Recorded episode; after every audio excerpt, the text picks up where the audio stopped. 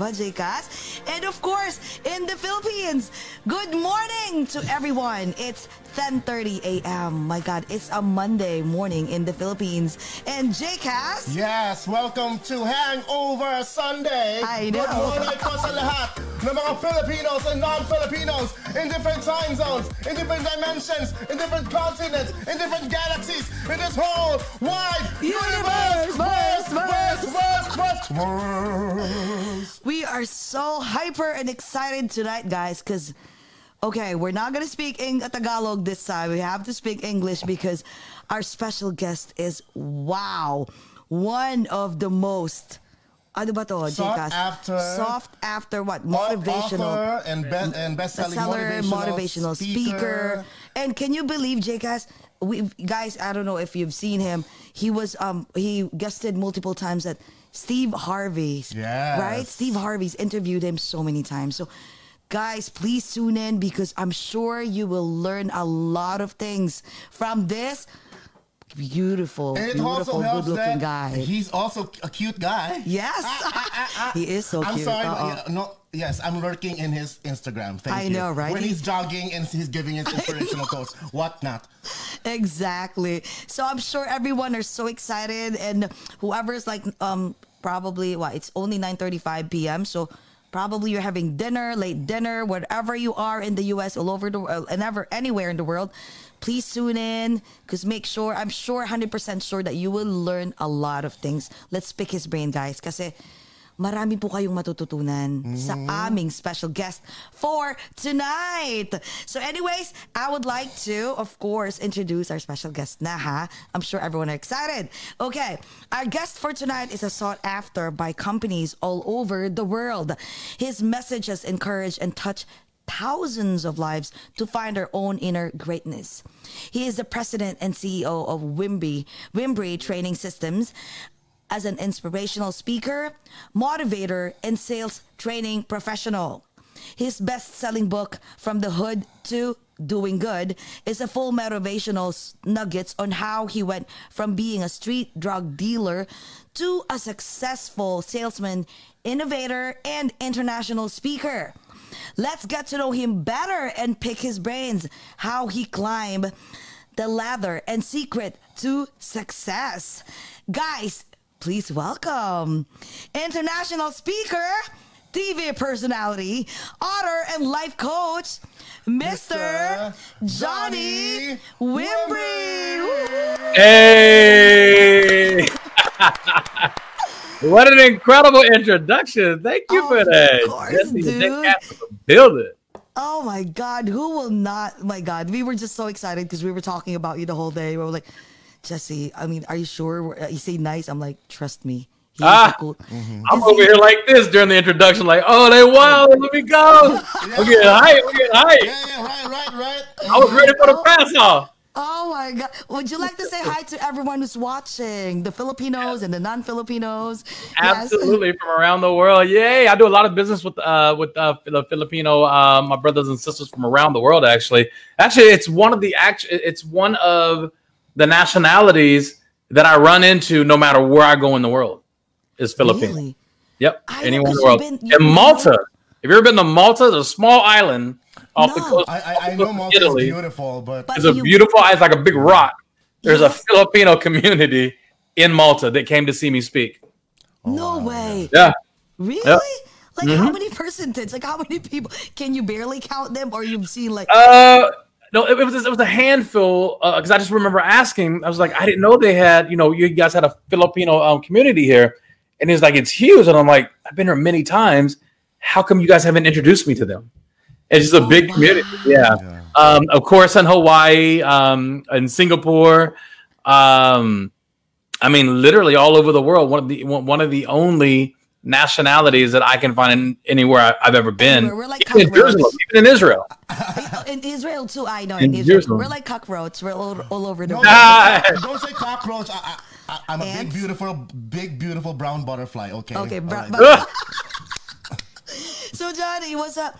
Well, how's everything? How's, uh, how's Oh man, I know, like this You past know- few days, right? You don't have any Yeah, how is electricity. Texas? How's Texas? life is good. Life is good. You know, in, in Texas, and I live in Dallas, so we just went through. Um, uh, man, we, we we went back to the hood pretty much. Uh, you know, we live in a multi-million dollar community, and you know, homes were just shut off. It didn't matter what kind of house you lived in. People were looking for somewhere to go. Um, in my neighborhood, thank God, uh, the lights were off and on every 90 minutes. Um, but and there are some people like where I'm from in the hood that never lost anything. Um, but for every 90 minutes for three or four days, maybe five days off and on. Um, but then we lost water. And that was the day that I was originally we were supposed to come on. Yes, yes, yes. And I'm yes. like, like once water was gone, like I'm the type of dude, like I'm a running water guy. I don't listen. I respect people who go camping. I don't go camping if it's if it requires spending the night. So I, I'm a water guy. I need running water. That's just who I am. exactly. Man, when we lost running water, bro, I, I turned into like, hey, I'm glad Oh, you give me the wine because I, I need a therapy. Exactly. Oh yes. Oh, you know what? We have Salud. a protocol here. We have a protocol. What is it? Tell me. We have to welcome you because we have Okay. to cheers, okay? And then we, You got after that, we'll have a, a photo op. We have to take a picture and that's Okay. it. We'll Jesse start talking. wine. I have my uh, vodka pineapple. Yes, because I normally have my red cup. I tell my wife, bring me the clear glass so they can see I'm drinking red wine. Red wine. Exactly. yes. So I'll be honest with you, dude. Uh, la- uh until now, Oh, we're I still hangover. We're still hangover because we had a party last night. It was Jacob's birthday. Hey, happy birthday. Now, uh, yes. so Thank now you. we're like, you know what? Aquarius. I don't care. We have to do this because it's Johnny Wimbrey. Come on. Let's get it. Oh All right. man. We will welcome you. Okay, guys. To All right. everyone in the Philippines and to whoever is watching right now around the world, guys, let's welcome the napaka-guapo. I have to say it. You know what's guapo, right? Guapo? Guapo is Handsome. it's handsome. In Oh, yeah, yeah, yeah, yeah. it- uh, Thank you, thank you. Yes, guapo and motivational spe- international speaker, Mr. Johnny Wimbrey. Welcome to Over a Glass or Two. Cheers, Clay. Yay! Mm. How do you say cheers in the Philippines? Um, cheers. Cheers. Everybody says that, man. It, Yeah, we there's don't gotta be a a- word, a local word, like A to local life. word? I don't know. Like I don't, We don't think have so. any we don't local word but, okay, one more thing. Can we have a picture and then we can Yes. we can start the conversation. Okay, one, two, three. There you go. All right. Let's start. So, wait, what is that like? You have a beautiful studio. Is that a studio? Yeah. I love thank it. What you. is this richness millionaire? The richness millionaire behind Generation you. situation Yes. going on? There's a lot of stuff going on back there. There's a lot of stuff. I, I can do a walkthrough, but I'll take over your show if I do it. Oh, okay. yeah, but it's a beautiful. That's your studio, right? That's your studio. Yes. Yes. yes, yes. Wow. But Johnny, like tell us because I was telling them like, oh, uh, where uh, where they thought Mm-hmm. like you live you used to live in Jersey City. I, I mean, I'm sorry, in New Jersey or New York. But I told them that you you, you were born and raised in New York, right? No, no, no, no, no, no, no. I'm literally born and raised in Fort Worth, Texas. I Oh, so really in Texas? so yeah. Okay. So born and raised in Fort Worth, Texas. There was a period of my life, uh, like right around three years old, where we were um, sent to San Jose, California, um, for protection in a battered women's shelter. So my mother and her three boys, I'm the baby boy. We uh, she she tells a story that the government, uh, my, mom, my mom's white, my dad's black. So the government was going to ship her wherever she wanted to go for protection for her three boys. Um, and she had two choices. She had New York. I believe she's I believe she said either Brooklyn or Harlem, and then the other choice was San Jose, California. She sent us to San Jose. She wanted us to go to San Jose because she knew she couldn't handle us in New York. Like we were already we were I don't understand. Like, uh, I know, like your your your mom was a, a battered wife, right? yeah. So yeah. your dad left you. So tell us how it started. Well, I mean, it's not that my dad left us. It was my mother feared for her life. And this is her story. I'm not old enough to remember, but I just remember going being in a shelter in San Jose, and then we get to an apartment, no furniture. You know, um, where I'm about to start elementary school, so I started elementary, uh, elementary kindergarten there, and then when I was in first grade, um, my mom brought us back to Fort Worth, and that's when I met my dad for the first time that I remember.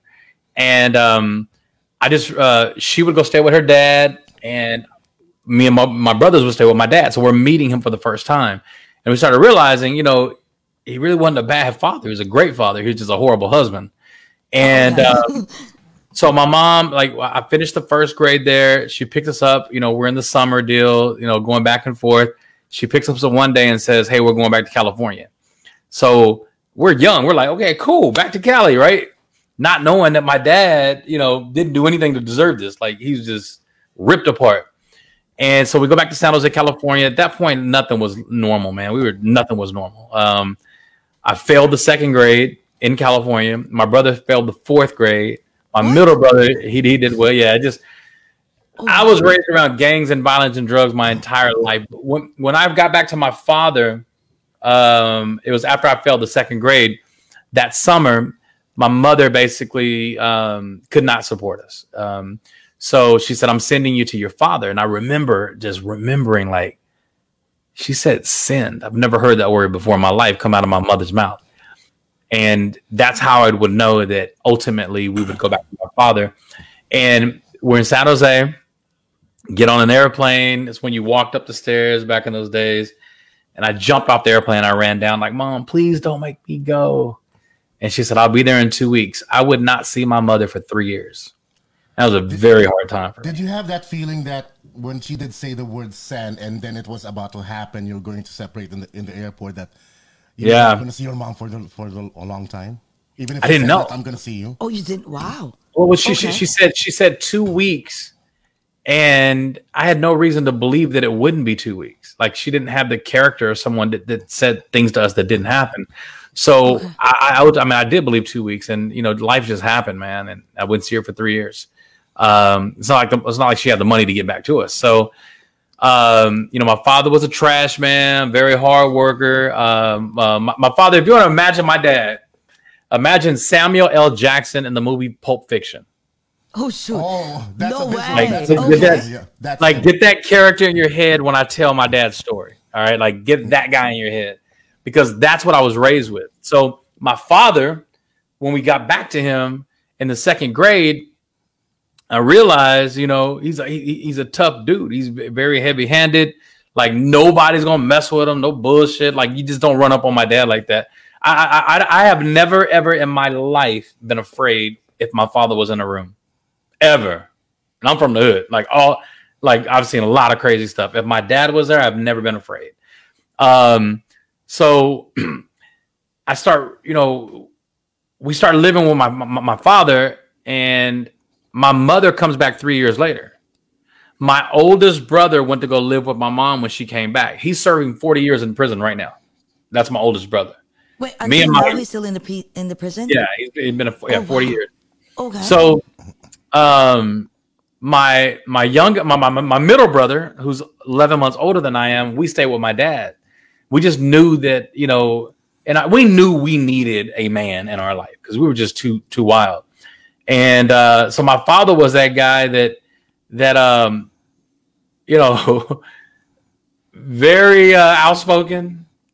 Um, nobody messed with him, and that's just how I was raised. And that's what you know. The first book I wrote was called "From the Hood to Doing Good." yes, ex- actually, yes. And we want to talk about it later. Yeah. Okay. So from you know ex drug dealer to you know a multi million dollar success phenomenon. Like I, you know, when I was a teenager, I had a felony arrest because I couldn't get a regular job.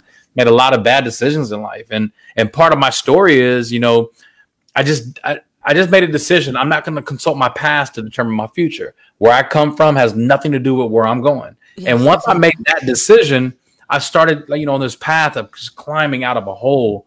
Um, and it was thrilling to me. You know, I'm, I'm from, you know, I, I sold drugs on the streets as a teenager at 15, 16 years old. So every, every, every, every moment of my life was a risk. So I've never really been afraid to start a business. I'd like, when you talk about entrepreneurship, um, I've never had a fear of starting a business. Um, and, and, and I think about where does that come from? Because 90% of the reason that people don't suc succeed when it becomes an entre- when it comes to become an entrepreneur because of fear. They're just afraid. Exactly. They don't. You're right. You're right. Well, every day of my life was a risk. So the hardest thing for an entrepreneur to do is something that I've already mastered. Like my life was at a risk every day. So I just brought that mindset into the business world, and it literally has, as uh, we've done over a billion dollars in revenue. But wait, how did you start it? Like you said, you mentioned earlier that uh, you started at a very young age being an entrepreneur. What were you? What was the first thing that you sold? Like uh, when Legal? You Yeah. Legal? okay, legal and illegal. Okay, fine. so, I know, ju- the, the transition from the drugs to the real Yeah, you knew where I was going. I was like, you product them and illegal? services. I- illegal first. Illegal. Okay, no, no, no, no, what- okay, What so- came first? So no, when, when I was in middle, when I was in elementary school, I, I would um I would pay for it like now laters and gum, and I would break them down and, and take them back to school to sell them. I've always been that kind of guy. Though. Like I, I had a lawnmower hustle. business. Yeah, a lawnmower business uh, when I was 12, 13 years old during the summer. Um, yeah, all of that. But then, you know, right around 14, 15 years old, uh, you know, crack started coming into com- the community and fathers started disappearing. Um, and, you know, I was introduced to that world and, you know, I participated with my own, you know, and I, it was my will. I, I, I participated, sold drugs, had people selling drugs for me, had a felony arrest uh, when I was a teenager. And um, well, one of the, the moment that really changed everything for me was one of my homeboys were murdered. And um, sadly, um, it's not How my first you? murdered. How old were you during that time? I was a junior in high school, so I'm a year behind. So I was 18. I just turned 18. It was the week I turned 18. Matter of fact, it was uh uh first week of February 1993. That's how well I remember it. Uh, a friend of mine was murdered, um, and I remember I knew the guy who killed him. So, um, and we all grew up together. But this was my homeboy that was murdered, and I knew the guy who killed him. So we were all gonna uh, retaliate, and um, you know, the night of the wake, we were invited to be with the family, and I, I'm old enough to know we were set up uh, because they had counselors there and everything. And Mhm. our, our homeboy's mother stood in front of the casket, and she said, "I forgive the young man who killed my son." And when she said that, for some reason, I was listening, like I was listening to what she said, and I had the most mature moment of my life up into that second. Is like I didn't love him like that. Like I didn't love him more than his mother. So if the mother had already found forgiveness and I'm going to seek revenge, I have a gun on me. Me and my boys, we're here to play respect and we're going to go retaliate. And we have guns on us. And when she said that, I'm like, I felt like I would be disrespecting her if I went on to do something. So that night, I gave my gun to a preacher. I gave my gun to a preacher. Were you kind of the leader of the group so that Nah. you said, stand down, we're not going to do it anymore? I was nowhere near the leader of this group. I, I mean, it's, it's almost like um, I was one of the youngest ones. Um, okay. But I had a lot of influence. I had a lot of influence. Um, it, it didn't really, we didn't realize, we didn't, didn't really have a leader. It was more so a clique. And we just knew who we were. Um, and all of my homeboys would end up go to prison. Like every one of them that I'm talking about, all of them went to prison for something So different. what? So what happened that night? Like you gave the, your you gave your the gun. Uh, Once I did that, preacher? it, it- I was like a buzz kill. Like once I did that, like it was the the buzz was over. Like nobody was gonna go against that. Like it was too. It was. It was there was um. it was too it was too obvious. It's like the mother had found forgiveness. Like we really want to disrespect her like that. It was just too true. obvious. Yeah. Wow, like that was the moment that it was a there's a a click on your head that wait, it's That was the time to moment. change. Yes. That was a moment for me and and and from that moment on I I stepped away from that life. And I was in high school. So what did you do? Like, cause I is it true? Like, whenever we watch TV or movie, that okay, I want to get out, I want to step out of this Isn't life. that, that, isn't that right? hard? Because and your, right? your clique will not allow you to leave, yeah, right? and they will try to that But you you. know what? I want to kill you. Like I that. I never ever ever was in a gang, and I- some some of my homeboys were though. Like they were gang affiliated, but like I- was with them last night. Literally, I was with some of these guys last They're night. not, they're not a gang gang. They're, they're Yeah, so it's yeah, like- uh, yeah. we Okay. literally okay. So we just had a click that that that that um that even gangs respected it because it's like we had it before y'all started wilding out, you know, over a color. You know, we were this before. So all of my boys, they they dibbled and dabbled. I just didn't. I just I've never been the type of person. Maybe it was my father. I don't know. Like it would have to be called Wimbrey for me to be in a gang. Like I can't. I could never sell myself out to a name that's not mine. I just I I've always been like that though. So I understand why people, you know, think they need gangs, but I could never have one unless it was named after me. I just can't. Oh, oh you really you already have it. You already- it's like I- it like- has to you be already, my you already know your future. I'm the boss. I'm the name on the company. Right. I, I mean, That's I it. found out That's- the what? Like Wait, so- I'm. A, uh, then here's what's crazy. Now that I'm old enough to understand, I even said this back in the day. I'm like, how am I, how am I going to represent a street that a white man built, never knowing I would live on this street? Yeah. When these streets were built, They, They didn't didn't have do you in mind. people. No way. Exactly. So No. They didn't have me in mind. So why in the hell would I claim this street when the street would never claim me? That I mean, I was just I always thought too far out. Wait, so after that, so you decided to like, you know what? Let me just get away from this life, and you know, let me start like doing business right away. After that, were you you? What was You the know, first thing that you did? Like you became successful Did- right or away. You know, did no, no, no. Did you seek I- help from um, other people? I, I had some really cool mentors in my life. Um, um, Pastor C.W. Gillespie is probably really one of the reasons. Um, the reason I say his whole name um, is because I don't know if I would be alive without him. Like he let me come into his church and, and have roles in the church, and all and people would quit coming to the church because of me. But he loved me so much that he didn't care. Like he would lead, lose leader after leader after, after leader because they were tired of dealing with me. He told me this. Like he, he said it. in- in- What, what was the reason why they don't want to? They don't want to Okay. deal with you. So my personality type, I was kind of like the Fresh Prince of Bel Air, like that kind of kid. Like so, Obnoxious. oh man, so, Okay, okay, okay. yeah, Okay. everything, everything would turn into a joke. So can you imagine me in church with no parents? Like my parents aren't there. My brother Willie wanted to go, so we started going to church. So we have no accountability. So they could have kicked me out and kept Willie, or they could lose leaders and save my life. And they they they lost leaders to save my life. He'll tell the story to this day. So I was that kid, that class clown. Um, I never, I've never disrespected adults. I've never been that kind. My dad would kill me if I disrespected an adult. So I've never disrespected adults, but I did things to disrespect myself in major ways. I put myself in situations that no no minor should ever be in. No minors even eyes should be able to even see the things that you're seeing right now. But I was that kid that could be in a lot of trouble and nobody would know. Like I was embarrassed. Like in school, like I would be embarrassed if they knew I sold drugs that hurt people because it was crack cocaine. It wasn't weed. Like it was, a, it was like a real, yeah. it was a real killer. So I was, I, I had enough sense to be embarrassed to be a crack deal. I just didn't, I, I didn't want to be that guy. Um, and and for me, it was a quick move. If it was a long term move, I would have done, I would have sold weed. But it was, it was a quick move. It's, I, I, it was quick for me. I, in my mind, I'm not going to be here for a long time and I just wanted I, I wanted a quick come up so I can invest in me. I knew if I could figure out how to invest in me, I could do the rest. And I just needed needed some money to invest in myself. And so I kind of you know went that route, was introduced to that route.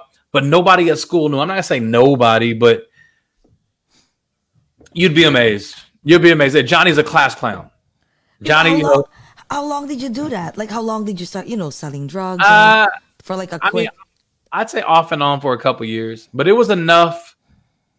It was enough to realize if I wanted to be a kingpin, I could have been. I could have been next in line. But you know what? I, I- I'm curious. Yeah, it, it, it was. It, it was. Um, for me, it was real fast. Were it was real. to, were you able to keep your money though? Were you able to stack it and did you Yeah, achieve your yeah. goal? I did, I did, um, I did in a couple ways, but you know, one when when Mookie died, that changed everything for me. Like I didn't want to do that anymore either. It didn't matter about the money. I remember I walked up to a place called Incredible Universe. Um, it's like an electronics store where um, you know uh, they had entertainment. And I walked into the store and I said, God, if you give me a job, I'll stop selling. I'll, I'll stop selling drugs today. No joke. I walk into this place and I see like big TVs. I see this guy on a microphone and he's talking like this and has this big multimedia system, all the cameras and um, everything you can see in this store. It's, it's like bigger than a Sam's warehouse store. And so you can see what's happening on this side of the store. Like he's controlling everything. He's entertaining people. He's playing music. He's doing announcements. And I'm standing behind him and he has a mic in front of him. He just, welcome to the incredible universe and da da da da da da da. And he just turns around and he says, You want to come in? And he pulled the chain and he let me in the DJ booth. And What? and and, and this I just prayed in the parking lot, God, if you give me a job, I'll stop selling drugs today. Wow. They had a cell phone department, a beeper department. I'm thinking like I can be in sales. I'm gonna go like, but this DJ booth pulled me. So I went right to it and I was just mesmerized. I was looking.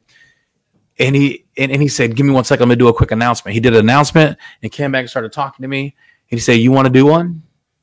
Now, I'm in acting class in school. Like I'm taking like uh, um, um speech and theater. Like I- that's me in high school. Oh, okay, okay. clown.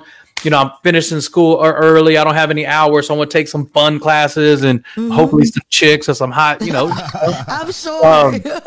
so I was always able to mimic people. Like I, I would study Eddie Murphy, and like I, Eddie Murphy would just mimic people. Like I could mimic anybody who Eddie Murphy can mimic. I can mimic, and it's not because I can mimic the person. I can mimic Eb, Eddie mimicking.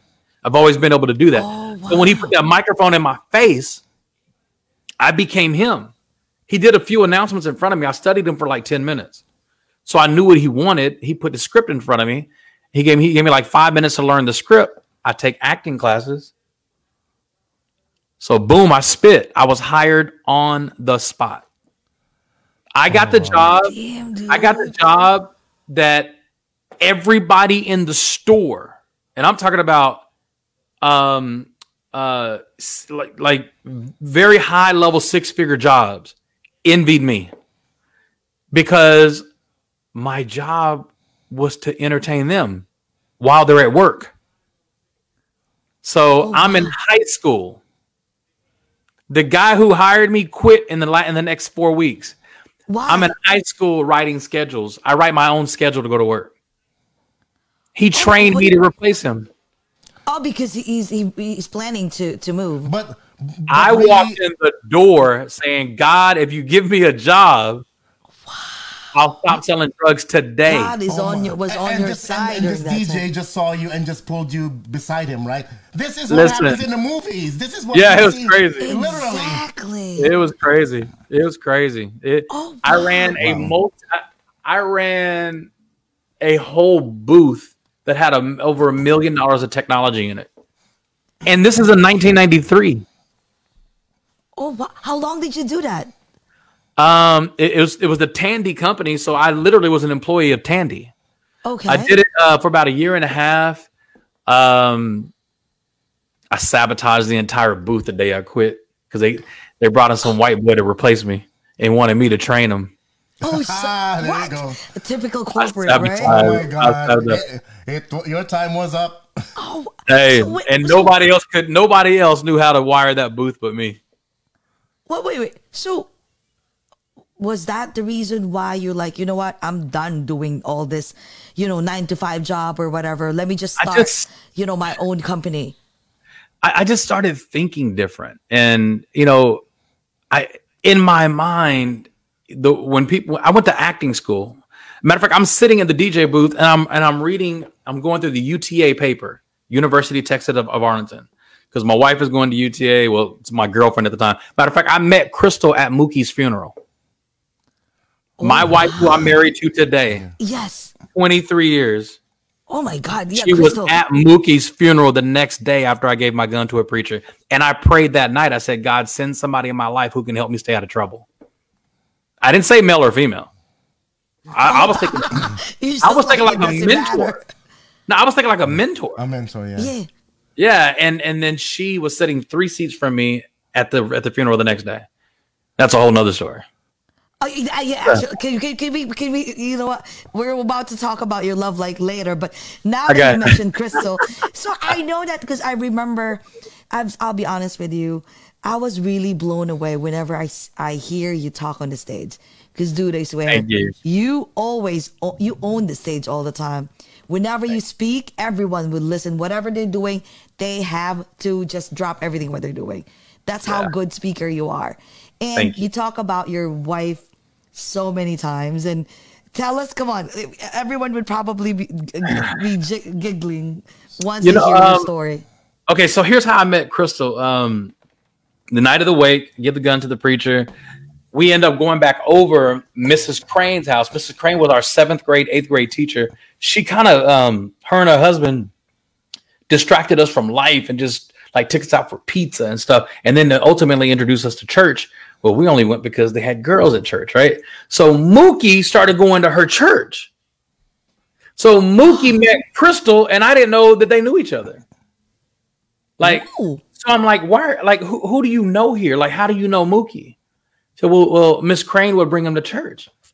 So I'm like, oh wow. So that mur- I wrote an article called "The Murder That Possibly Saved My Life."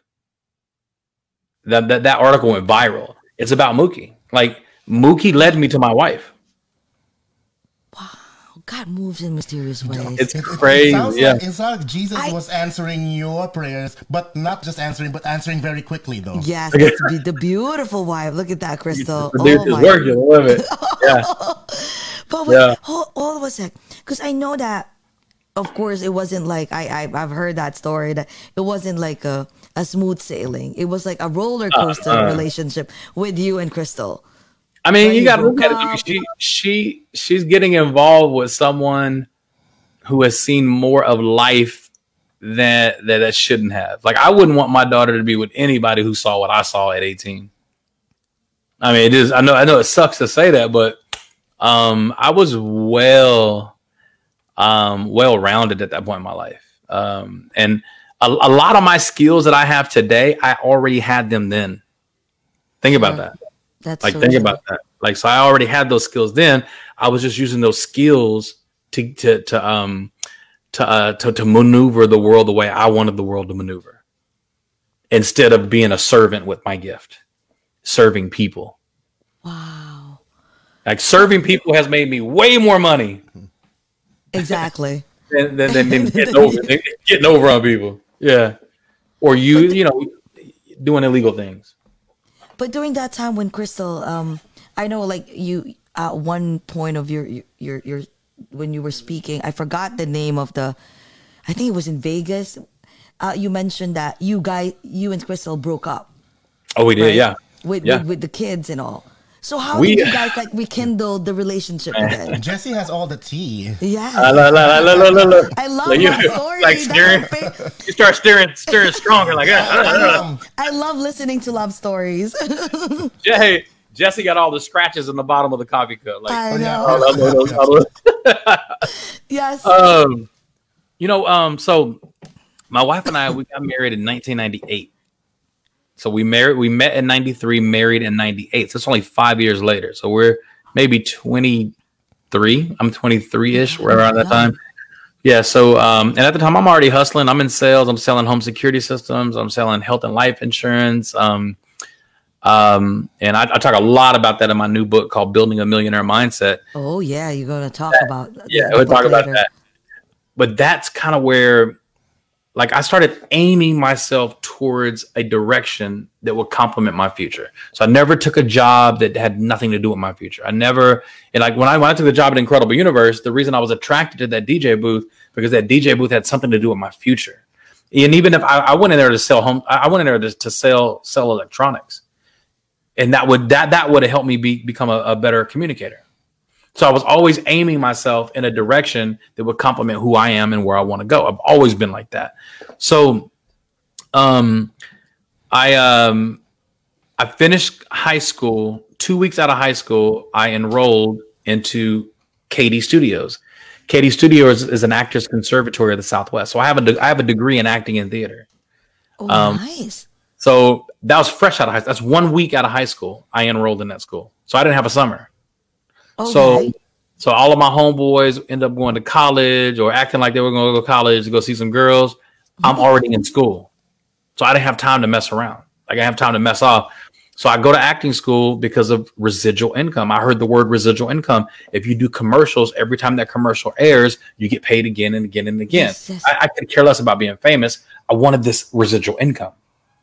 So I started down this path of just really, really being hungry to understand residual income. I sold health and life insurance because health and life insurance, you have residual income. When your clients are paying their monthly premiums, you get a small portion of that. So there was residual income coming in. So I've always chased residual income.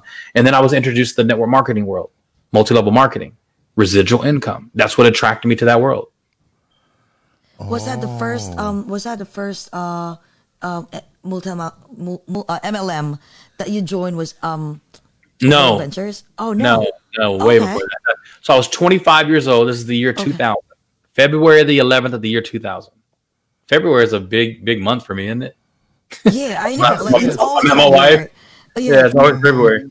Um, so um, I was selling home security systems and insurance, and um, I'm just sitting down. I'm, I'm upset. I'm three months behind on my house. I told my wife she would never have to work. She's a newlywed. I mean, I'm just, you know, I wanted to be the man. I wanted to, you know, be the provider or whatever. And um, we're about to lose everything, and she has no idea. Like I did not tell her anything. And um, and that my phone rings. It's my homeboy named Dan Hernandez. I remember this. He's a police officer in um in Dallas, ex police officer, and he's and he sold home security systems with me. He said, "Man, I got something you need to look at." He said, "I have a website," and immediately, just my my competitive nature, he had a website. This is the year 2000. I didn't have a website. Exactly. He had a website. So I'm pissed off. So I got to go see this website. like, how'd you get a oh. website? I don't have a website. so, I go, I, I go check out his website, and I'm watching this video, and that's how they got me. That's how I got involved because I was the guy who said I, I would never do network marketing. My insurance boss, the owner of the company, na- national agency, said people are going to try to recruit you and distract you, Johnny. You're talented, you're gifted. People are going to see it in you. Stay focused, and you'll make millions with me.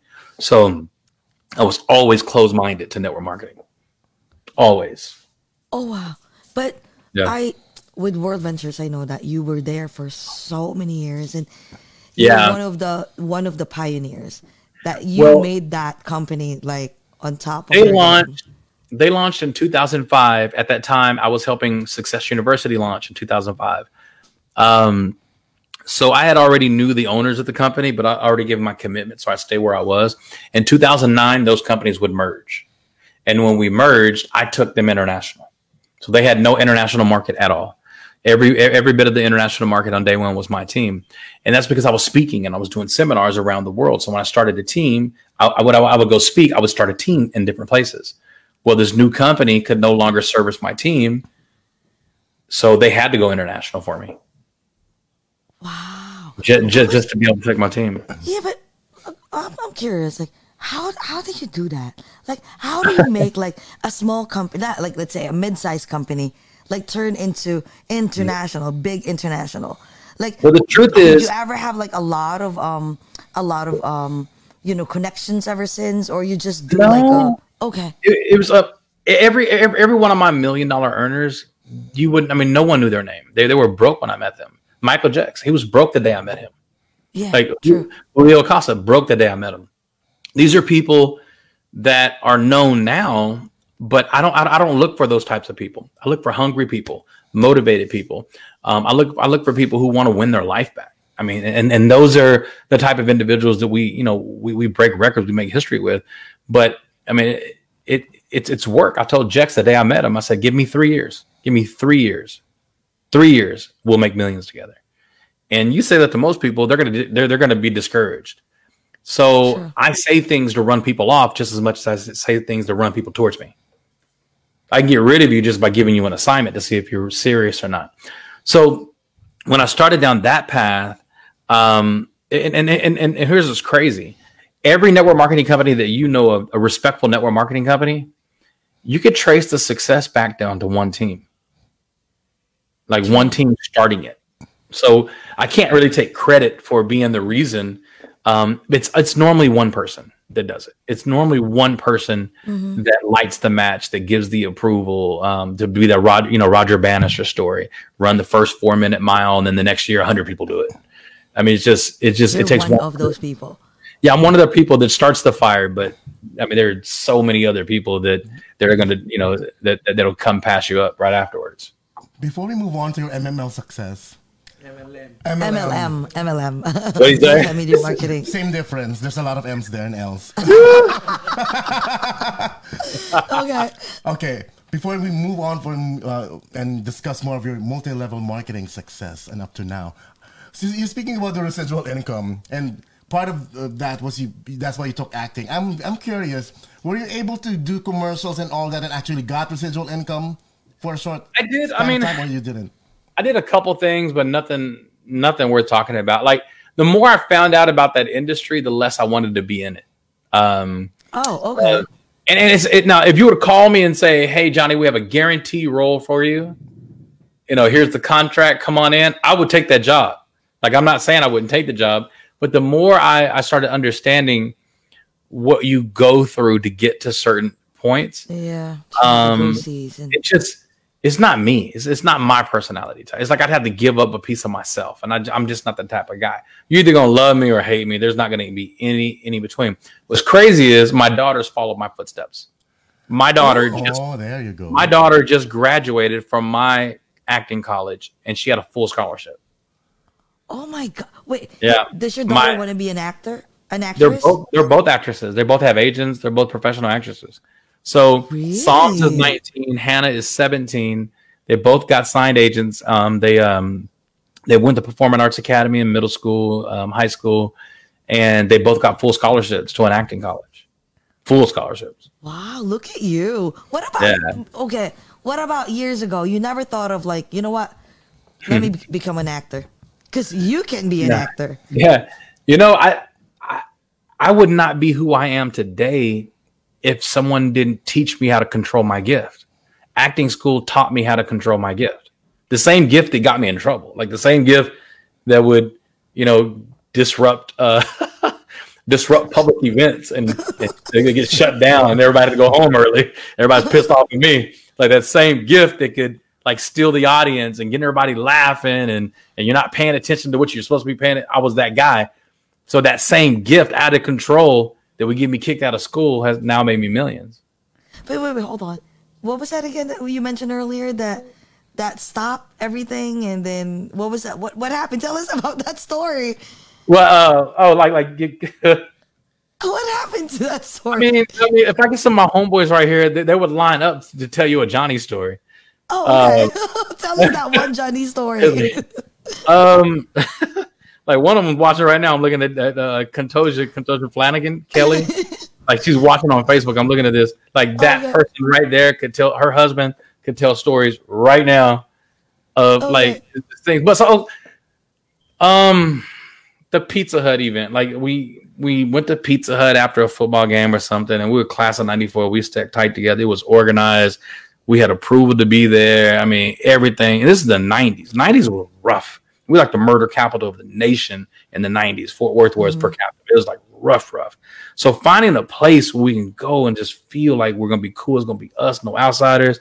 So I show up with some outsiders, and being me, just talking, and I don't remember what happened, but I think the manager said something like "calm down a little bit," and then it just got real loud, and and they they kick us all out. Oh, there you go. Now listen, okay. they said they said before I got there, everything was amazing. It just it was one of those nights where I showed up late with some outsiders, and I just threw the whole chemistry off, and Oh my got us all God. kicked out. We went somewhere else, but a lot of the a lot was- of the females were mad. now now I'm understanding that you know the gift that you have like in so many places now that you're using it right but to become you know that was one of your Yeah, we- secrets to The success disruptor. the disruptor person wow so wait what about Yeah. your book um the first one when did you um the first one the Hood to the From the hood to doing good. Yes. yeah like how did how did you This is you wrote that 2003. 2003. Um, it sells more books every year than it did the year it was produced. Like it's crazy. Like even even my current publisher on my new book says they've never seen a book with no traditional publishing that's constantly being bought without marketing. Like this book has no marketing dollars behind it, and it's always like being bought. Um, this book right here, uh, "Building a Millionaire Mindset," um, this is my baby. Like this is the book that I wrote to my kids. Like I, I in my mind, if I'm gonna say anything about this book, I, I, I wrote it in the mindset is if I wanted to leave a roadmap to my children and say I disappear tomorrow, a roadmap. How do you handle millions, Daddy? How did you get it? How do you maintain it? How do you sustain it? How do you pass it on to generations? What mindset does it take? This book, like, there's no reason that my children aren't worth more inside because of this book. This book makes them incredibly more valuable. So I wrote a book, kind of like the, the new Think and Grow Rich. Like, think about the new modern Think and Grow Rich. This this book went number one on Amazon. Um, it is still in the top 10 um, four months later. Um, today I looked at it, hit 10 again. Just, you know, and, and again, this during, during COVID, no speaking engagements. I mean, just doing stuff like this. wow Congratulations. Oh my God. Congratulations, dude. So that's Thank your you. second book, right? So tell us, like, tell us. This one's by process. McGraw Hill. You know who McGraw Hill's right? Yes, McGraw yes, Hill's yes. the largest publisher in the world. Like they do Yes. all all all educational books. They did a deal with me. That's crazy. How long? Wait, how long did you wrote that book? I I finished this one this uh I I finished it in 20 in 2020. I did I finished it during COVID. Um I'd say I'd started it and started um it's about a decade worth of information, but within the last 18 months is when I really started to formulate it. There it is. Look at that. Johnny, if I'm gonna buy one, how can you sign it for me? Because I want Um, a personal sign. For you sign. for you i got you. Send me a message i got you no worries. Um i haven't yeah for you yes. I i haven't done any sales of a signed book yet um because it's just been coming in so much and i honestly i prefer people to get it on amazon. Um um and, and, and honestly they amazon can sell it cheaper than i can sell. They, they got it they got it for sale right now. Like the image she just put up or he just put up who just whoever just put it up um that image you'll see the book is $17.04 Seventeen dollars. Like that's that book is for sale for twenty five, and then you got to pay for shipping. Amazon is selling it for seventeen with no shipping. oh, guys, So- so, please just we have book it. ambassadors. We have people buying ten books and reselling them and making profit. Oh wow! What was Johnny? What was your inspiration of writing that book? The last book that I wrote um, was really. it- it- it's the absolute most solid piece of information that I've ever put together in one form that anybody, like CEOs, graduates of high school, can grab this book and get something in it. And th- this is not the type of book you're going to loan. Like this book, the number one complaint I have on this book is they loan it to somebody, they never get it back. That's the number one number one complaint I got. Johnny, somebody took my book and, and it was an original. This one, this one, I guarantee you, you won't loan anybody this book. Guarantee. After you read the introduction, you'll know why. You will not loan that book to one person. Everybody has to get that. Congratulations! It's really an honor that I know you. I'm like It's so an honor proud to know you. We've done a lot of business together. I'm so This proud girl- of myself for knowing you. This girl, like, the the reason I know Jesse is because of production. I know you because of production. I don't know you because of your name. I was like, who the hell is this girl killing all the numbers right now? Who's like she like just came in and murdered the scene? I'm like, who is she and why doesn't she want any recognition? Who is she?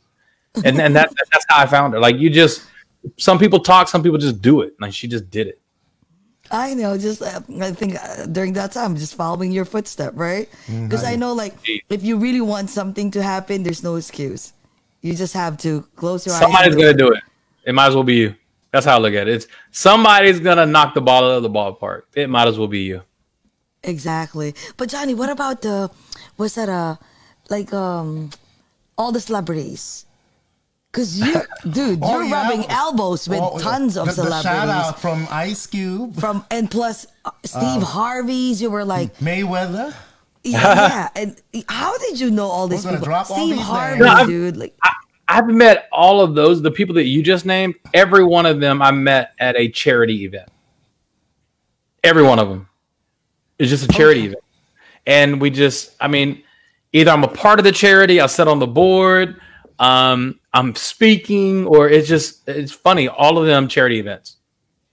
oh, Charity wow. events. Celebrities are always at, cha- uh, at, at charity At events. charity Uh, events. also So you're- as, you- okay, it's it's a rich people party, and you know, It's- for- yeah, exactly. uh, uh, It's for the rich people gathering party. money Well, for you know what? other people. Yes. I've been to a lot of parties that were just designed for rich people to hang out, and I don't meet anybody at those parties. Oh no way. No, it's just you know if if you call something a celebrity party, celebrities don't show up to that. Yeah, no. The, yeah. Okay, okay, It's okay. it's the people who want to be celebrities, and they're the most annoying These are- parties these ever. Are, these, are, these are the wannabes. Yeah, it's The like wannabes and all. The B actors. Okay. I, ain't got- hey, nah. I want to be around fun people, man. Fun people having Yeah. fun. Let your hair down. Let's you know let's let's uh, you know people. I, I mean, there's two types of people who know me. People who who want to be around me just to like get wisdom and nuggets and success principles, and you got other people who be like, I just want to be around Johnny so I can laugh my ass off. like- yeah, yeah, because you're really a funny guy. and there are people who never get to see the business side of me um because they would rather see this side i mean i talk about that i talk about that in, in this new book because the older i get the more i start realizing there i'm helping strangers become massively successful and my own friends i'm not helping them because we don't talk about it we just talk bullshit every time we get together but honestly they would listen to me if i talked to them it's just I would rather be this guy. I'm selfishly wanting to be the funny guy right now. I don't want to talk business. I don't want to talk about anything serious. That's what I do when I'm not around y'all. But I can't have that mindset anymore. Okay, wait, wait. until now, uh, do you still have friends that, you know, there's you're still friends with them for so many years, but they still don't, you know, don't follow your footstep or don't even join your business? Yeah, I got family, neighbors that don't. It's, it's not even about where you're from. It's just as many people that are from the hood that don't listen to me. I got just as many people who who live on, in my neighborhood don't listen to me. I, I mean, I've never ever slowed down my life to focus on people who don't want it. Like cigarette Wow, that's companies don't do one. that. That's I think about it, like. Yeah. like cigarette companies don't focus on non-smokers. They only focus on smokers because there's enough that the people who don't want it don't matter. There's enough people who want to be successful. There's enough people who want more out of life. There's enough people who want to win at this game called life that there's enough of them that the ones who don't want it, we've never we we never bump heads, we never cross paths.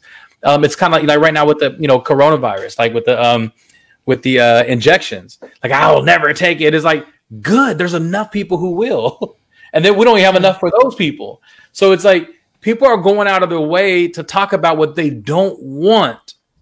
Like who? What air? What other area of life do you talk about what you don't want with enthusiasm?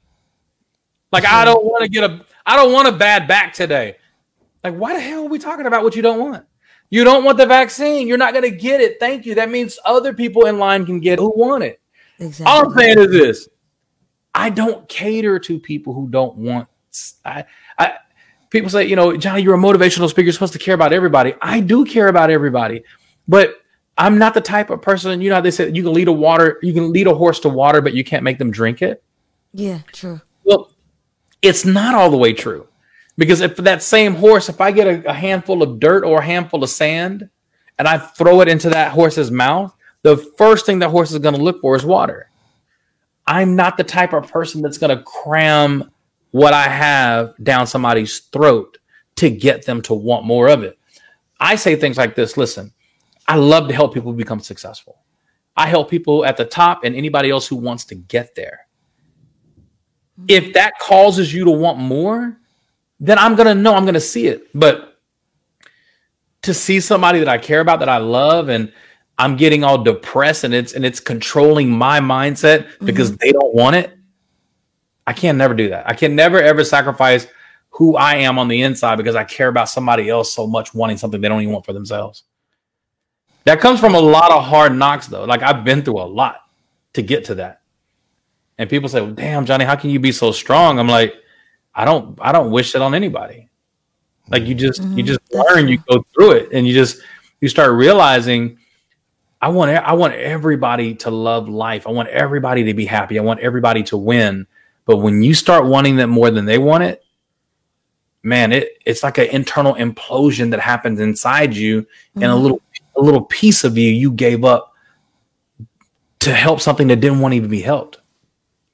Exactly. And You know- sometimes those people, those people that uh you want to help them but they don't want to be helped are the one who Right. number one, the bashers and the one that who's haters like they don't even know you. They don't even join like they didn't even like join your wagon and Yeah. they're still talking And- negative and things, don't- don't bullshit about you. your So how Yeah. do you how do you handle those things? Do you do? Well, you know what? Okay. people are creative. They're, they're, they want to be creative and relevant. Like if you're creative and relevant, you know, it, it, it's not like you're emotionally connected to the conversation. You just want to be relevant. Like, you know, I saw somebody post something about, you know, Ted Cruz, you know, going to Cancun and they said, um, they said they're saving turtles, but they couldn't save, you know, lives. And I'm like, okay, Sure. y'all are reaching real deep right now. Let them save the turtles. Those are good people doing good stuff. But that has nothing to do with the government allowing people to freeze to death in this inclement hmm. weather. Like it's two different situations, but they borrowed the story of the turtles to justify the argument of this person who lost their life freezing to death in. America. In hmm. America, this person died. 11 year old boy froze to death in his home. Has nothing to do with turtles. But it made them feel relevant to say something that was justifiable. Turtles or 11 year old. Of course, the 11 year old, all day, every day. Mm-hmm. Yeah. Those people who were saving the turtles didn't know that there were people dying, freezing to death. But you borrowed this story to make it relevant so you can feel mm-hmm. significant. That's the problem. The problem is we're borrowing, you know, stories that have nothing to do with each other to create our own relevance. And that's how wars are started. Because we want to be relevant. We want our truth to be relevant. We want to borrow something else. And it's, it's, it's a domino effect, but my biggest frustration is why doesn't everybody see that? And normally, normally your biggest frustration is actually your gift. That's a whole nother show. It's a whole other episode. That's a whole nother episode. you know, you know, Johnny. you know what? also- We're learning a lot from you. All I know, Johnny, is that you know I wanna learn from you, like your friends, but also like your friends. I also wanna enjoy the very fun you. That's what I'm talking about. I don't know how Yeah. we're gonna do that. We'll be drinking and you know and chit chatting and bullshitting, but also present me. That, Those are the smart ones. See, no, the, the- the- Oh, Ramirez, the smart ones are the ones that want to talk shit. Like we're gonna get Johnny talking shit. We're gonna get him rolling, and we're gonna just pop in some business questions on our way. Those are the smart ones. Because when I get in my zone, you can't get me out of it. Oh yes, and it's that's funny. Johnny It, and it's funny too. It's not. It, it like it's funny. That is Johnny actually. Yeah. Wait, wait. Can you elaborate uh, the one that you just mentioned? That that's another episode. That's another story. Just, just uh, you know, like a a simple explanation about that. Give me an learning example. a lot like- from you, dude. Okay, bring me back to where we were. What, what what led me to say that? That um, when I said, oh, go ahead. Your biggest frustration is, Is your biggest Okay. frustration? Is your yeah? Well, typically, okay. So I remember there was a point in my life, maybe like mid twenties, even into my 30s, even now. Um, but more so then when I when when I I was teaching the concept of being successful, building organizations and raising up leaders, and it would frustrate me that I would see things that they didn't see. And and it was all leadership stuff. You know, you're getting all offended because so and so said this, they did this, they bought this, they're bragging about their lifestyle. And now you're over here in your feelings and you don't appreciate what they're doing. And maybe what they're doing is not the right thing to do, but you're talking about them behind their back instead of just going to them and say, hey, man, we need to tone this down a little bit. It's business. It makes sense, right? That's the type of stuff. Like, you didn't see enough that if you just would have had a conversation, Yeah. you could have prevented a lot of drama with one mm-hmm. conversation. And I think that when when you start seeing things like that early on and it's it's part of your gift, like leadership is one of my gifts. Like I I mm-hmm. build powerhouses. Like I I I, I build people onto the level of leadership that they should fly past me like in no time if they really, really want it. Have no, I'm not never been intimidated by anybody that I mentor to pass me up. That's a true mentor. You want your proteges to pass you up. Mhm, To pass So- it off, yeah.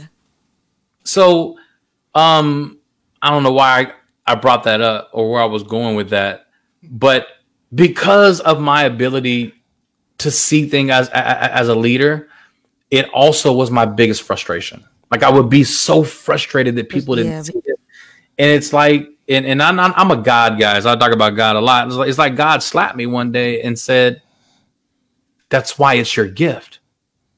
It's your gift because you see it and they don't."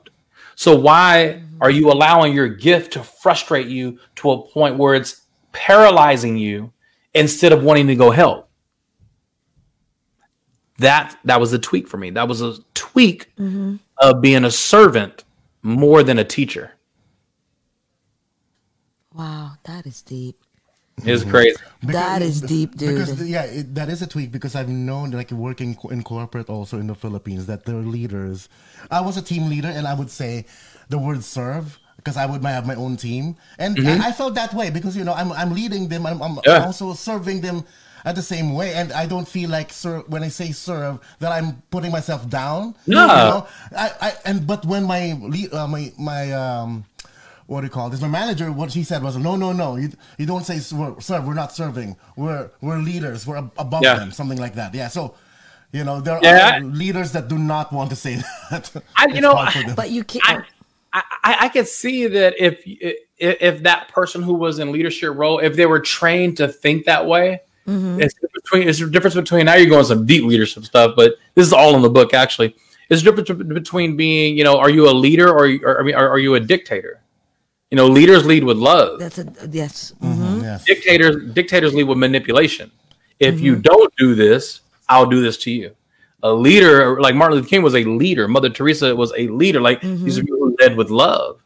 And the people who live with love are the ones that we talk about most. I believe that so Sure. much. That is so I, I, true. I You love need it to when you set said a good it, example. Lead with love because I when I had my team and you know for a straight eight months they followed me and they, nobody w- was uh, nobody uh, we, our attendance was number one. Nobody was being absent because they just love me. Right. Because they love they You love know, going to, to they- work. They, because, they, yeah. they love going to work because Right. they love you know they love me and they we believe in the goal. You know. Are you- are and you to me, that's micromanager? more valuable. It's more valuable that I have a group that wants to be there than to have a group that's only there because they're motivated by manipulation. in the fear as well, right? Yeah. They're manipulated It's in their fear. If I don't do this, I'm not going to get that. These people were just showing up early, probably because they wanted more of it. Mm-hmm. Just, just, I would much rather have a, a, a work atmosphere like that. Zappos has figured this out. So many companies have figured. Google has figured this out now. Wow. Do you believe in micromanagement? Like, do you do, Um, do you believe in that? it depends on the personality type. You know, some people need it. So some, I, you know, the way I raise my children are totally different. I, I mean, it's still with the same structure and the same rules, but I, I, I, I, I look at their personal identities as individuals and know what breaks them and what doesn't break them. You know, my daughter, my daughter who's 17, um, Hannah, uh, I remember uh, she was two years old, two or three, And I remember I hear the door open and I heard dee dee dee dee like the alarm, right? I'm like, what the hell was that? So I go to the front door and Hannah is opening the door. So I remember thinking to myself, okay, I need her to understand how dangerous this was, right? So I get down like to her level and I look at her and, and I, I'm holding the door and I said, do not open this door again. There's a doggy out there. If a doggy came to get you, if a bad person came to get you, you open the door and you let them in. So don't open the door. Always wait for daddy or mommy. Close the door. No joke. Her ass looks right at me. Reaches to the door. She's not looking at the door. She's looking at me. And now I know, like, oh, okay, oh shit, okay, she she run a run game, right? So she reaching for the door while she's looking at me. She touched that doorknob. I grabbed. her. I'm in Texas, so we're a little bit different. I grabbed her like by her shirt and I said, "Do not open that door again." And she just, I put, and you know what? And I just looked at her and like that didn't work with her. And then I just said, "I'm disappointed in you." She lost it. She lost it, cried, boo-hooed, and that's when I knew she doesn't want to disappoint daddy. So that's how I discipline. I discipline her based on what works. I want her to know when I'm disciplined, when, when I'm when, when I'm disappointed in her, because I know it works. Mm-hmm. That's what she needs is discipline. My other children are totally different, but that one, that's what she needs. She needs to know that she let daddy down because that broke her heart. That is a leader. A leader analyzes each individual with individual consideration, even though you have the rules, even though you have the rules or whatever it is, you still can be individual consideration for each individual. I learned that in insurance. Your your pre-existing situations that you have, medical conditions, sometimes they'll do pre they'll do individual consideration. My God. Johnny. I swear, dude, we can talk for hours and hours, and we'll just. I normally don't do shows this late because I'm normally normally you know I know. I'm too crazy. Oh my god, seriously, dude, we will be like, oh wow, like we would just, dude, can you just talk about this this situation? Because I know I remember years ago, there's always a lot of Johnny Wimbrey story. If they say, oh, you should know the guy, and it, at one point, I believe. Uh, it was in Vegas, and then I was just listening to you guys, and you were just talking and blabbing in one party. It's a pool party, and then there were like most of them were like talking about like because you're the one who's who's Did we get kicked out? a joke. What? Okay, we didn't get kicked out.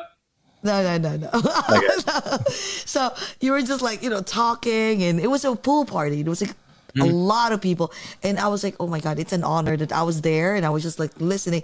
And you're Uh-huh. like the only person, like everyone were talking, but when when you spoke, everyone was just listening to. And I was just like, Head, heads were turning. yeah, we were, I was just like mesmerized. I'm like, Oh, I dude, miss those days, man. COVID, Hey, COVID. Johnny, I'm so ready. oh, Our, our director has a question, but, but uh, I don't know how can you answer this. Can you Yeah. can you answer in uh, one or two questions, uh, one or two sentences? How can you build a millionaire mindset? you know, for me, it was it. It's not about making a million dollars. It's the mindset that you need to make it because once you have the mindset, you could do something again and again and again. You know, uh, why do most people who win the lottery? Why are they broke three years later? It's not because a millionaire mindset caused them to win the lottery. It was just they're gambling. But the millionaire mindset just makes you think about things that have no choice but to attract a million dollar reality. It's just, you know, True. there's so much in this book um, that forces you to deal with you that you can't even make it past the first chapter without starting to understand that a million a, a millionaire mindset is literally one inch away from you. It's not it's not a long path. It's not at all. It's just a flipping of the switch. I tell people that, you know, making a million dollars in one year was not the hardest thing I've ever done. The absolute hardest thing I've ever done is give myself the permission to believe that it was possible. That was the hardest thing. Like mm-hmm. once I once I really subscribed to that possibility being being there for me, like there was nothing that could stop me. The, you, you, you show me somebody who's broke, I'll show you somebody who entertains being broke than they more than they entertain being prosperous. like Johnny, I'm curious. Like for example, like what if let's say a typical, let's say Jake Cass and I, like we work in a corporate, you know, in a corporate America. So is it possible for us to be a millionaire? Like you mentioned, like uh, maybe well, okay, let's just say not a year. That's impossible. Maybe a year or uh, two or three years. Not impossible. Is it possible? Is it possible? if- Yeah. Even if you don't have any extra income streams. It may not come from that source though. Okay. You That- have to that- be resourceful. Okay. that source may complement your your millionaire status. And I mean, you got people who have nothing that will be millionaires this year. At least you have something. Sure. Like you have people who have, and I'm not joking. There's a female somewhere right now that's going to become a millionaire for the first time this year, and right now she has nothing. There's a male, a black person, a white person, an Asian person from all walks of life. Right now, while we're talking, there is somebody in your shoes that's less fortunate than you are that's still going to be a millionaire this year. So you tell me if it's possible. Wow. So Jake guys, we have to. Well, since we're not doing it, it's them. That's what he said. If it's not us, it's them. It's them. them. Exactly. It's gonna be somebody. So it might as well be you. They they're starting with nothing. I did a whole speech uh, talking about the dedication of a crackhead. Ask me how I know. I love that. Oh my God, Johnny. Oh okay, a dedication of a crackhead. Okay. Ask me how I know. I was there. I saw it. So the dedication of a crackhead basically is a crackhead wake, wakes up every year at I mean every day at zero. Like they literally wake up every day at zero. They have nothing and they still get high that day. And they never entertain that they wouldn't get high that day. So you got somebody who starts at zero, who never ever in their mind they entertain the thought of not getting high. It never crosses their mind. They know they're gonna get high. They don't know how they're gonna do it, but they know day after day, without reservation, without bullshit, nothing's gonna stop them. A crackhead gets high every It's- day. Oh no! And they You know start what? at zero. I get it, but now you have to change your book to how how to build a crackhead mindset. I actually talk about it. but I know Hey. that will not sell as much. That will not that's- sell for as the much. first for the first time ever, I put it in the book. It's in the book. I talk about it. You Think know about what? That makes It's the sense. dedication of a crackhead. It's just they're they're makes dedicated. I've seen it with my own Yeah, eyes. you're like, right. You know, they they don't they have zilch waking up, Nothing. and but but at the end of the day they're high somehow. Right. And but it's crazy. They never entertained that they wouldn't have gotten high. Like that's the crazy part. Like here's the crazy about me. I have never in my life entertained not being successful. Like I just I don't even I remember I remember my homeboys coming over to my crib. I'm like seventh and eighth grade, and I remember being embarrassed to let them in my house to see how I live. You know what's crazy about that? They lived the exact life. like, there was not, like you next door. Yeah. I'm like, I'm like, what the heck? I'm like, why? Why? How did I know that I should be embarrassed? Like, where'd that come from? Like, it's not like they came from a different neighborhood and I was acting like I was something that I wasn't. They saw me every day, and I still was ashamed for them to see how I lived. My God, that is so That's true. crazy. That's a, a fucked up like, thinking. Seriously. Think about it. I like, Right? That's not normal. I don't wish that on nobody. Oh my! I'm learning a lot from this Yeah. dude. You know what? Like you know what? I, while you were talking, like I just thought about it. Like for example, when we started this podcast, right? Um, just last March we started. Like we're gonna be one year next month. We never even thought about that. You're right. Like all we know is just we just want to talk. We just want to Right. whatever happens. We just even if we do it three, four times a week or five times a week, we and I'm It's like working. shaking and I'm just shaking all the time because I'm the one who's um scheduling. You know, um, uh, what's that? Reaching out to the celebrities and all Uh-huh. Yes. the Filipinos, the big big ones, right?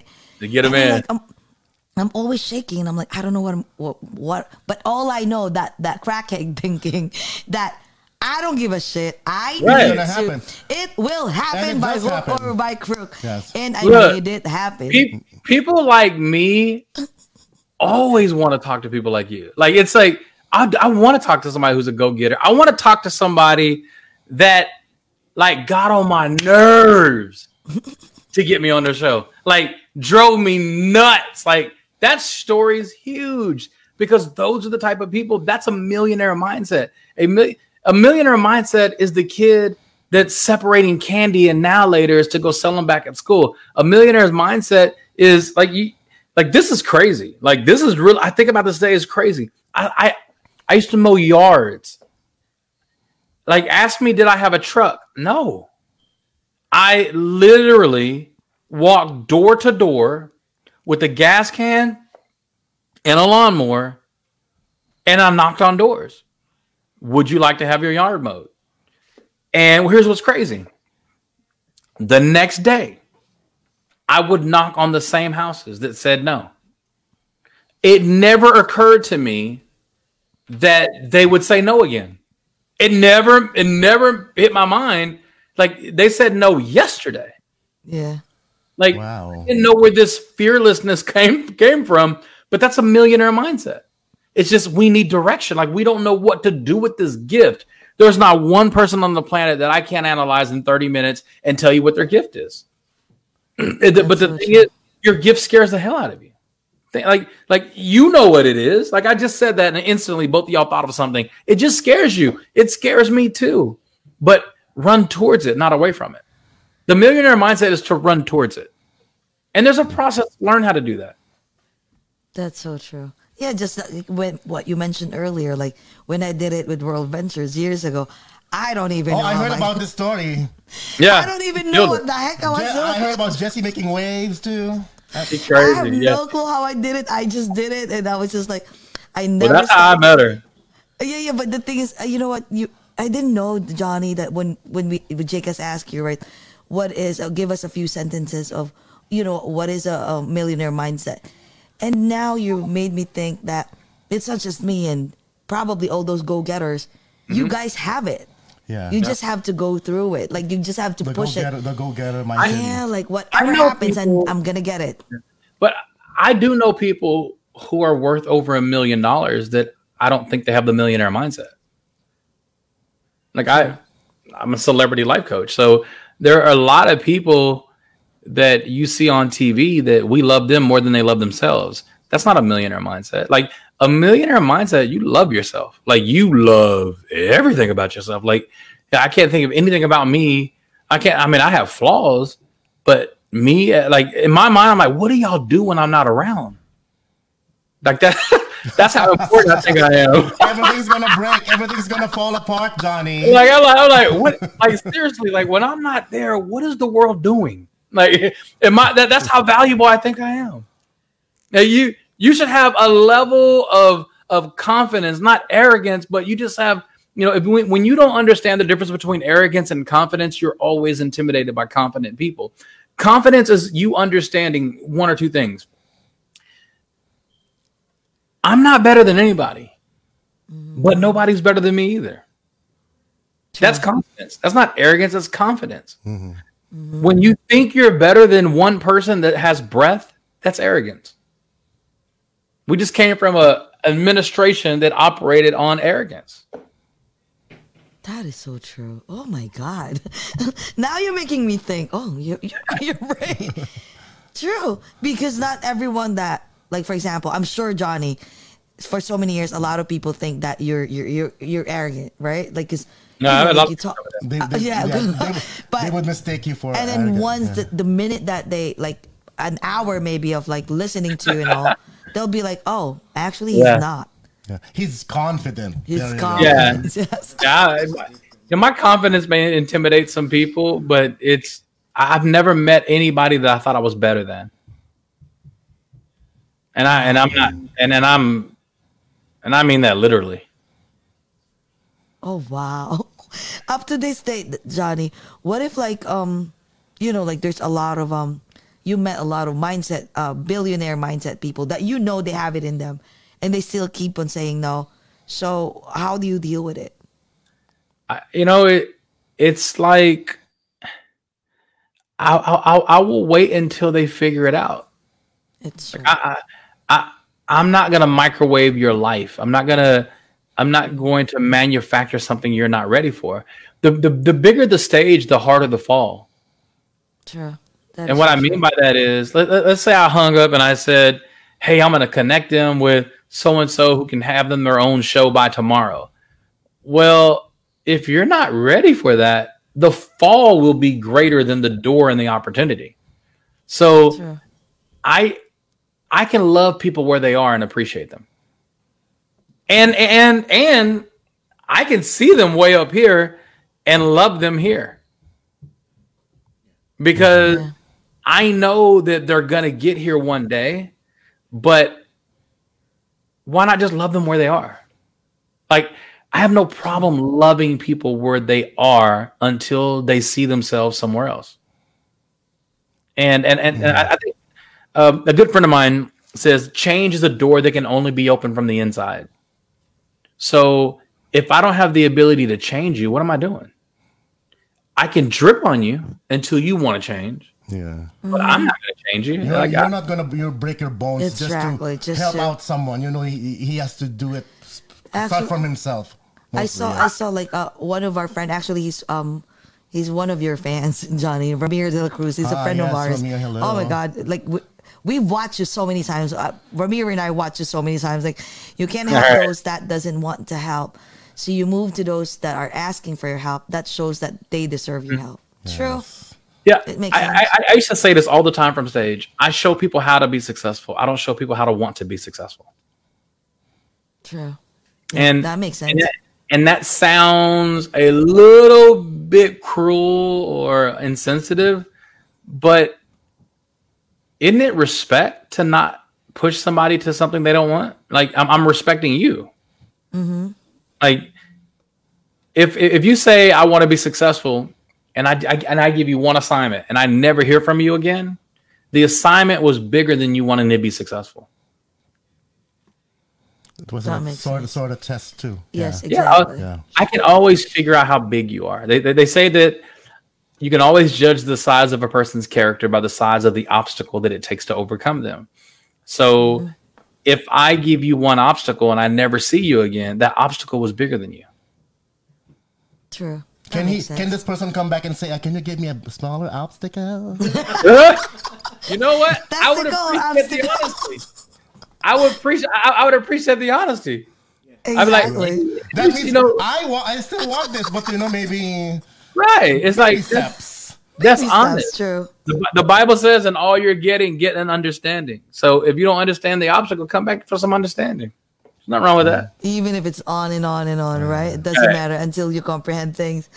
Oh man, this generation is more like this generation, like like easy, done, done, son, it's done, got it. Right? The Gen True. Z, Easy. yeah. The Gen Zs. Say yes. less, Yeah. say less. I know I'm never gonna see them again. like you start saying something like that to me, I'm like, I'm never gonna see you again. But Johnny, okay, uh, question. Uh, what about uh, yeah, yeah? Can you compare the, the, the Gen Zs now? That you know, like the the mindset that they have right now compared to the millennials and the millennials that like us. yeah, you, you know, I, I invented that. You know, I invented that word. the Fi- millennials. She took it from you, Jake Cash. She took it. Yeah, the we- millennials. Millennials means we feel like millennials, Millennials. but our bones are breaking, boy. it's like I love it. I love it. I love it. You know what? I, I I don't know what generation is what generation, but I can tell you this: we have the most um, success literate generation of all time. Like right now, because of forex and all this stuff, like the mindset that they're starting to learn, even if they never do anything with it, we never thought about this stuff. We never thought about buying European currency and selling it. Like their mind is already there. These are 15, 16 year olds. So, in terms of the literacy part of it, uh, we're living in a time that has never existed in terms of people who are 14, 15 years old wanting to be millionaires by trading. True. Never, Yes. ever existed. Ever existed. Eh, So- right now, yes. So I, I I believe that we we're, we're embarking we're embarking upon the first generation of of um, very young millionaires that that really love to to um e- they like to be financially incentivized to help other people. You, you think about the previous millionaire was you want to step on as many people Mm-hmm. to become, to become a millionaire. This millionaire says, if I help you and I get a percentage, you know, we're all going to the same place. So it's just different mindset right now. Community mindset. Yeah. Yeah. Yeah, it That's is true. really a community mindset. Yeah.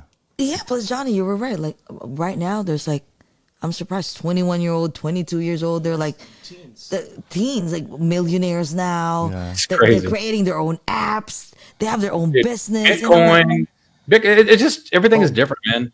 You got kids who can't even pay attention at school because of Bitcoin.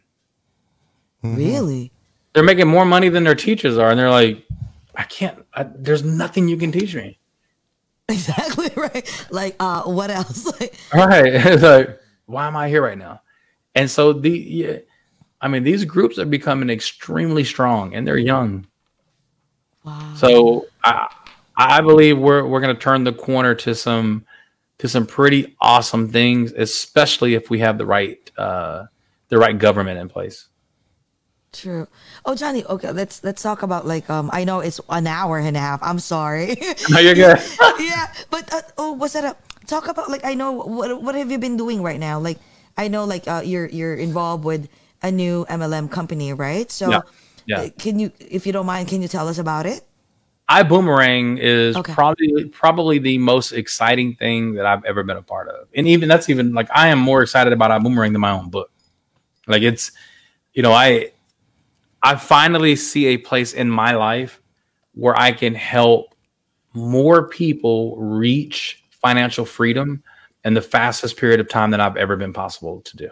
And and while educating and having fun and and still working with that that that um that age group that really wants to learn about, you know, digital currency and digital, you know, um digital uh, global uh, moves that are happening. So I'm following somebody for the first time in over 12 years that has outdone me.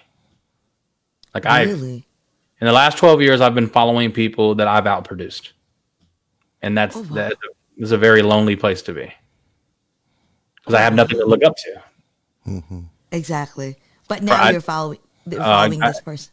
Yeah, I'm looking up um, if there was a Michael Jordan of the network marketing industry, like a Serena Williams or uh, you know Wayne Gretzky. Like if, Mm-hmm. if, if you know if if there was one of them for this industry, that would be Holton Buggs.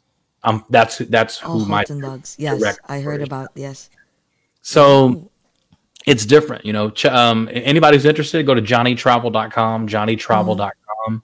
I'll get your information in 24 hours and reach out to you. But um, um, you know, where I'm, what I have my hands on right now is about the next three to five years. It's not even about what's happening right now. It's it's what I'm building towards. It's gonna be insane. It's Right. gonna be insane. I believe in you, I, Johnny. I know that whatever you touch will always turn into gold, Mm-hmm. right? So, guys, if you have, if you want to have a, a, a millionaire mindset, just please go to ch- johnnytravel.com and send a message. Awesome. Why? And also check out his book um, on in Amazon, Building a Millionaire Mindset. Right. So we will, Mm-hmm. Johnny, we will put all the links, everything Yeah, that you want us to. Yeah. Yes. Anything at Wimbrey, anything at Wimbrey, you'll find me at Wimbrey, my last name, Wimbrey.com, at Wimbrey on social media, social media. All of that's there. But um, I'm, I'm honored and grateful to be here. Greatly appreciate you. I definitely God. want to come back. Oh Uh, my have God! That oh my. God, Phil. Yes, you're always welcome uh, here. Crazy, crazy uh, quick segments for you guys in the future. I know, bro. Oh yeah, yeah. We're gonna we're gonna have a blast. Oh, Johnny, what about okay? the, Um, any last um message to everyone, like a general message to everyone, especially Let's- in this pandemic right now. You know, um, when things go wrong, don't go with them.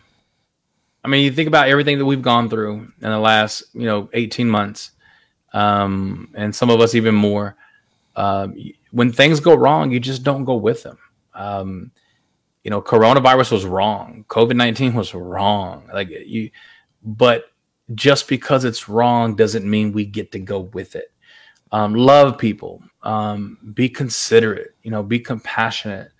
Um, you know, when you see one group of, of, of people um, taking it really hard, why don't you just go out of your way and be the person that's being seen to support those groups? Like right now with, you know, what's going on in the A- Asian communities and our brothers and sisters that are experiencing, you know, racism and and just discrimination because of stupidity and ignorance.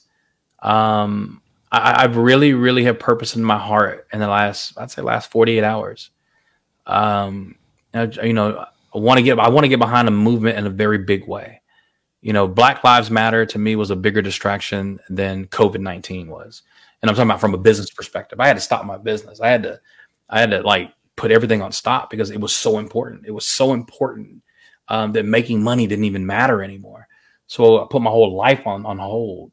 You know, COVID nineteen, my business actually soared. We actually did very well during COVID nineteen. Um, but you know, I, I'm really, really looking for something to get involved with, and and I could probably tell you, I'm I'm probably going to get highly involved with um with a women's group, with a women's movement um of you know um, women you know equality, and here's why if I fight for women equality, that's fighting for everything. Mm-hmm. Like if I just fight for one race or one person or one people, that's me doing what everybody does. I want to fight for something that has nothing to do with me because I believe that when you we see more people fighting for a cause that has nothing to do with them, then they start winning. Like you know, the NAACP, uh, Martin Luther King, they had support you know, from, you know, Jewish brothers and sisters. It takes support from other organizations. Um, it takes support from other people who have nothing to do with the organization to bring power. And when you see, you know, white 15 year old girls walking around with Black Lives Matter shirt on, her shirt is way more powerful than 25 black people wearing a shirt that says Black Lives Matter. That's what we got to do. We got to get involved with other people's hurt, other people's pain, mm-hmm. and um, do it because when you do that, it shows, you know, the power of crossing over the line to complement somebody else's pain. Powerful words. Yeah. Very deep and That's powerful. again a different mindset, you know. Yes. yes. Thank you. Oh my God. God bless you guys, man. It's been an honor and a pleasure.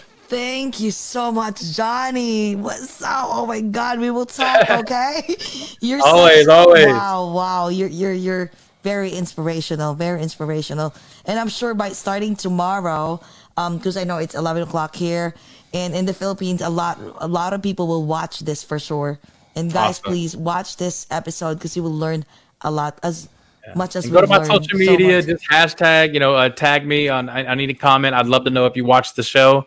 Um, and you'll be seeing me again. Thank you guys. I appreciate it. Thank nice you so you, much. Thank you. Go, Jcas. Yes, Close uh, our thank, show. Thank you, mga kaogat, for eavesdropping in this conversation. Don't forget this sh- to share this amongst your friends and also to please like and follow us here in Over a Glass or Two in Facebook, in Twitter, and Instagram, and also to subscribe to our Over a Glass or Two YouTube channel. Mr. Johnny Wimbrey, thank you for the story of your life and all the inspirational words. We love yeah, you. We love you. okay, thank you. Final chair. Yes. I'm yes. done.